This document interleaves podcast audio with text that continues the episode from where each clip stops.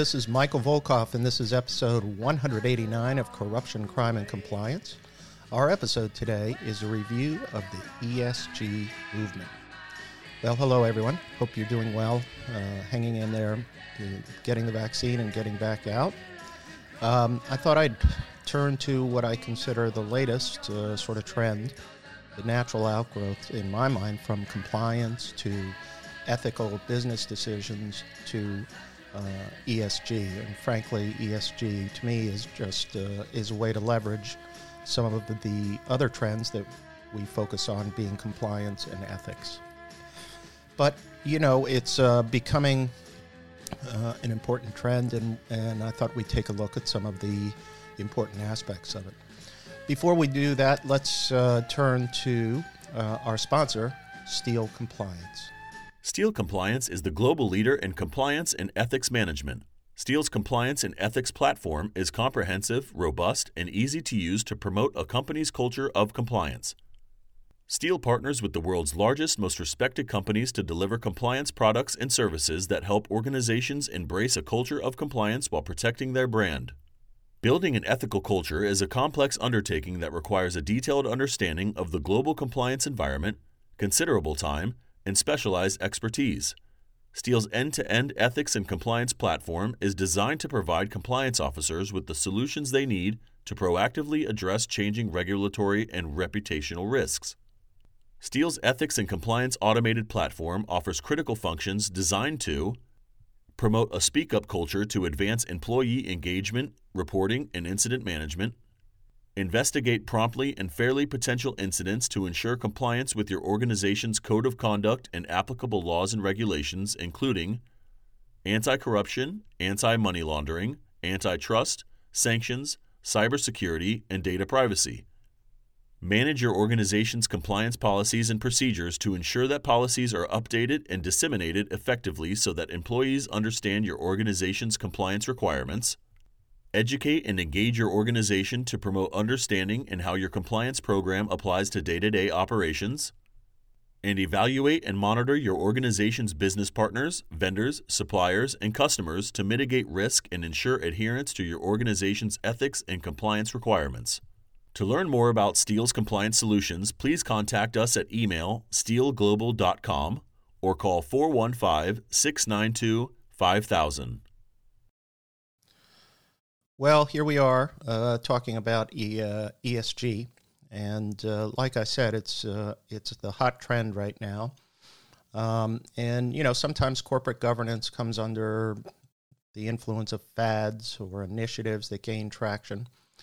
Um, and sometimes companies engage new theories or strategies because they sound good.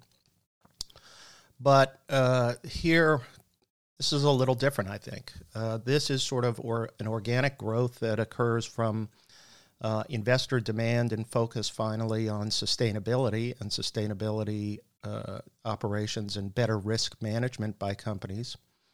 Uh, and at the same time, it's mixing with social uh, justice issues, environmental concerns. Um, and I think these are important trends to watch. Um, you know, some may say that the sort of movement towards social um, issues and concerns by corporations reflects a fundamental dysfunction in our political system. And I think there's something to that, in that issues uh, that people want addressed are not necessarily getting addressed, or uh, people feel that the, the companies have a responsibility to play in this area as well. You know, whether this is uh, a uh, the best use of corporate resources with ESG, I think to the extent we're focusing on important issues, um, particularly with regard to sustainability, environmentalism, long term planning, that's to everybody's benefit. And I also think uh, that uh, you know some recognition of environmental impacts and uh, that we operate in a difficult social time where social justice issues have taken uh, a higher priority, I think uh, there can't be anything wrong in dealing with that. Now, of course, there's the Milton Friedman view of years ago, which is that companies should just operate for profits and for stake uh, shareholder interests. Uh, but I think the term shareholder interests has become a little bit broader in concept than just financial uh, reporting or financial uh, performance.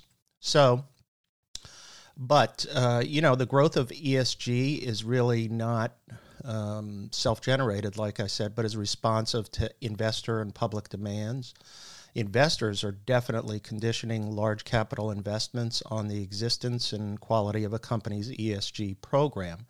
So it's a broad enough concept that it includes corporate attempts to build a strong corporate brand, reputation, and promote long term growth. Those are things that ethical companies uh, should be right within their bailiwick. And that's my point here is that there's a way here to leverage ethics and compliance into ESG. This is not something new. And when we get into ESG planning and how you implement it, lo and behold, it sounds a lot like compliance functions. In other words, line of sight, um, making everybody responsible for it in one way or another, and coming up with measurements and accountability. So, um, you know, I've said it over and over again that companies with positive ethical cultures perform better financially over the long run. Uh, so, as a result, any corporate ESG program obviously will build on the effective ethics and compliance program. So, ESG has to be a priority for boards and management. The advantages of proactively tackling it are significant. Uh, it can uh, a robust ESG program with good transparency and reporting can open up access to large pools of capital, build a stronger uh, corporate brand, brand, and then obviously promote sustainable long-term growth. Um, and uh, you know, there was a time when a public stance years ago on ESG issues was a public relations tactic, and now that's no longer the ca- the case. So let's go back to what the investors are demanding. In 2019, ESG investment funds increased by 70 billion, while traditional equity funds saw an outflow of 200 uh, billion. ESG investments continue to increase in comparison to traditional equity investments, and ESG investments are performing better than traditional equity funds. So, major institutional investors now are clearly communicating their expectation that companies institute a proactive ESG program and policies. An effective ESG program attracts the capital and probably employees, uh, and it allows you to embrace companies to embrace the fast arriving millennial demand for ESG values. Companies want uh, employees want their companies to embrace ESG principles as a price for their loyalty and commitment to a company's intangible reputation for social awareness, ethics, and shared values. So, uh, companies have to prepare for the scrutiny and the impact on its access to capital, and they have to be designed for board and management execution. And activist investor, invent, investors have used governance problems and weaknesses to leverage their strategies also through proxy contests and campaigns. So the E component of the ESG is taking on increasing uh, importance in response to demand that companies address climate change, and we're about to see SEC regulations in this area. Uh, and this rising interest in climate change is reflected in investment strategies implemented again by major investors. Uh, COVID 19 uh, has underscored the importance of the S factor, social considerations of ESG strategies. Companies are being scrutinized, for example, how they treat employees, engage with customers, and manage their supply chains. And companies have to develop policies and controls designed to identify appropriate ESG criteria for their specific industry and their company.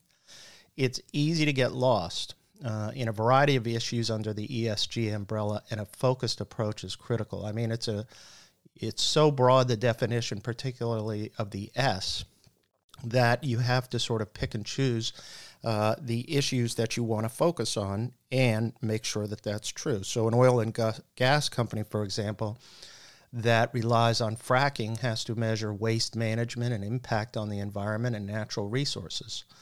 A service company may want to focus on diversity and inclusion to advance customer acceptance of company operations as an important reflection of social diversity. Once defined, companies should benchmark their performance relative to other companies. Uh, there's a global reporting initiative, uh, initiative, sustainability standards board. There's a global initiative initiative for sustainability rankings. These organizations uh, analyze a broad range of ESG for certain industries. So companies have to establish relationships with ESG investment funds and promote their commitment uh, to ESG principles. So those are some of the sort of initial outlining framework, but let's get a little bit more into this in this in the situations um, that I think you use compliance and ethics to sort of leverage into this. Companies that have been committed to advancing a cultural of ethics will find ESG a welcome challenge. Those companies who have failed to build an ethical culture or a real compliance program will find ESG to be yet another challenge and are likely to fall behind in this area. So, it, this is a situation where it's better to get started, and you better do so now because you cannot just wave your hands, repeat the mantra of ESG, write a few policies, and then call it a day. Much more is required. So there are many strategic parallels in the process of developing an elite ethical culture and an ESG program as a fundamental core, cornerstone um, of an organization's operations. Like corporate culture, uh, corporate leadership, board members, and the C suite have to advance, communicate, and commit to ESG. I mean, this sounds like an ethics and compliance t- uh, program task. Specific requirements and controls have to be integrated into strategic management, risk management, employee relations and compensation, corporate communications as part of an overall corporate governance plan. In each context, a manager or leader has to embrace responsibilities and then be held accountable for performance. Planning, measuring, and reporting ESG metrics in each function will enable an organization to disclose then ESG data to bring even more value to investors, shareholders, uh, regulators, and other stakeholders, companies have to integrate ethics and compliance program reporting into the ESG disclosure. So, for example, I've seen a sustain- sustainability reports. Uh, extensive reporting on an internal investigation and speak up culture and and uh, all of that data tends to come out into a sustainability report and it makes sense by definition, a combined reporting framework will make an important statement. ESG and ethics and compliance go hand in hand.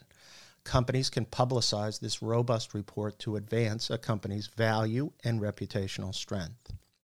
Remember, a company's most valuable intangible asset is its reputation. Some estimates have ranged as high as 40% of a company's stock value. ESG is a powerful multiplier for that value. Add ethics and compliance to the mix, and the companies will experience exponential increases in uh, value. Now, there is the initial challenge uh, of climate change. Regulators, investors, and shareholders are demanding that companies address climate change risks. They have to quickly develop information, analysis, and climate change factors as part of any significant corporate decisions, investments, strategies. Uh, investors are looking for this kind of analysis. Companies that ignore this demand will suffer quick negative results. In this framework, corporate risk management functions are quickly improving as a predicate to prevent supply chain and economic disruption. COVID 19, for example, revealed the sort of uh, weaknesses everybody has in supply chain and in responding to economic disruptions.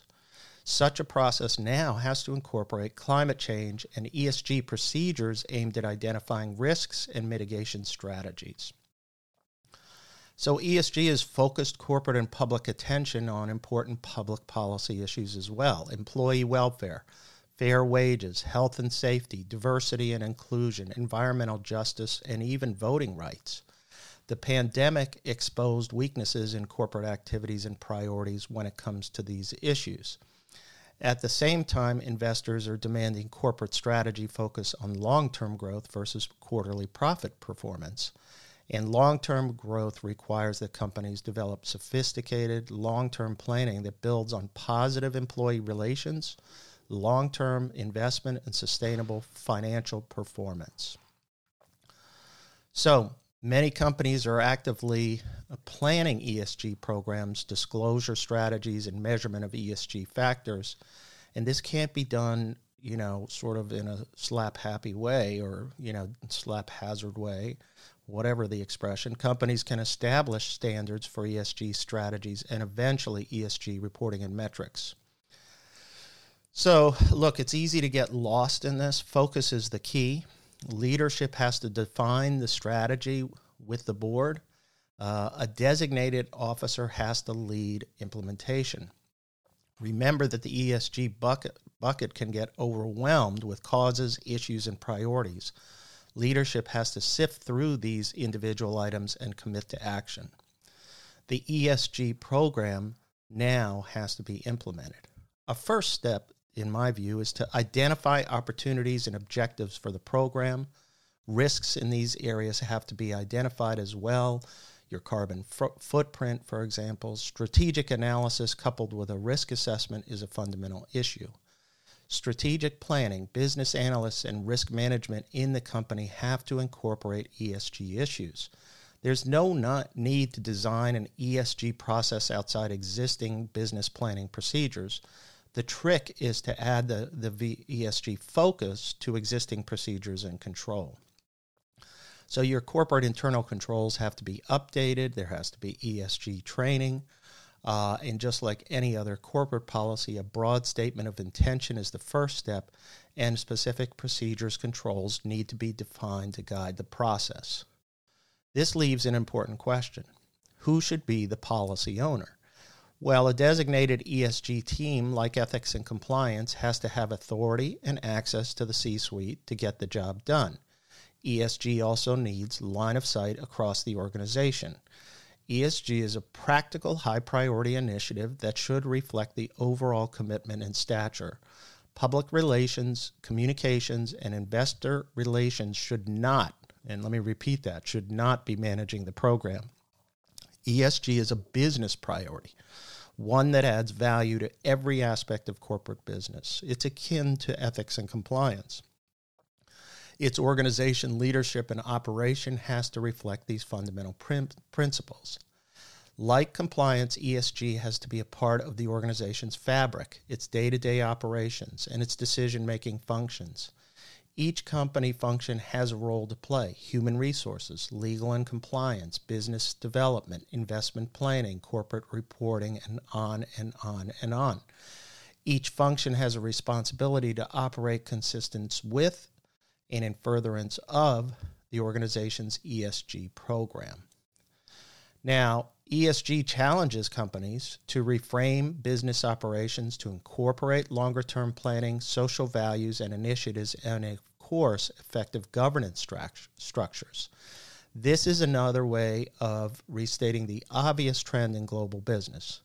Companies have to develop forward looking, long term strategies that incorporate future economic, environmental, social, regulatory, and ethical developments organizations cannot isolate themselves from social, environmental, and economic influences and events.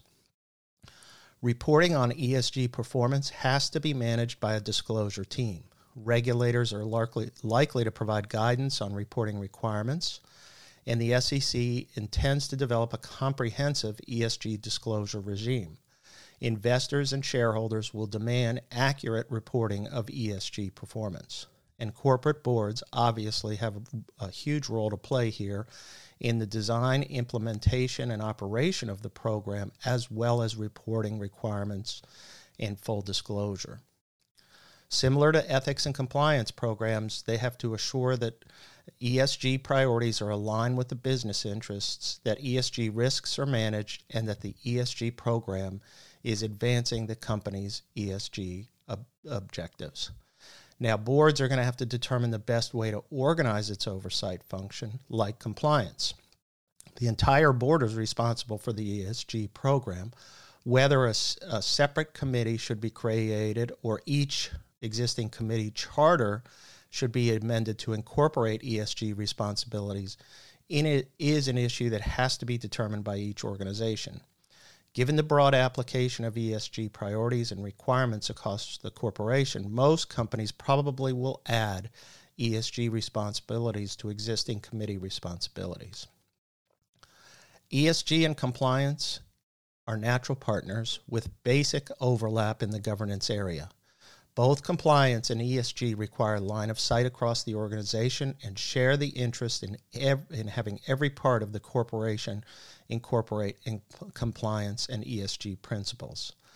Given this basic reality and the need for a partnership, this could be a valuable moment for ethics and compliance to leverage its influence into the ESG process and to work as a natural partner, just like they do with internal audit.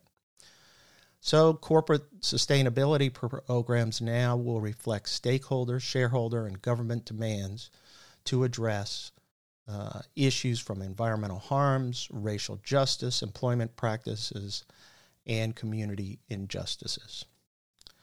Well, it's going to be an interesting trend to watch. Uh, I know there's a lot of demand for it right now, and I think it's going to grow even more as the economy gets ready to expand uh, people are predicting sort of uh, economic growth.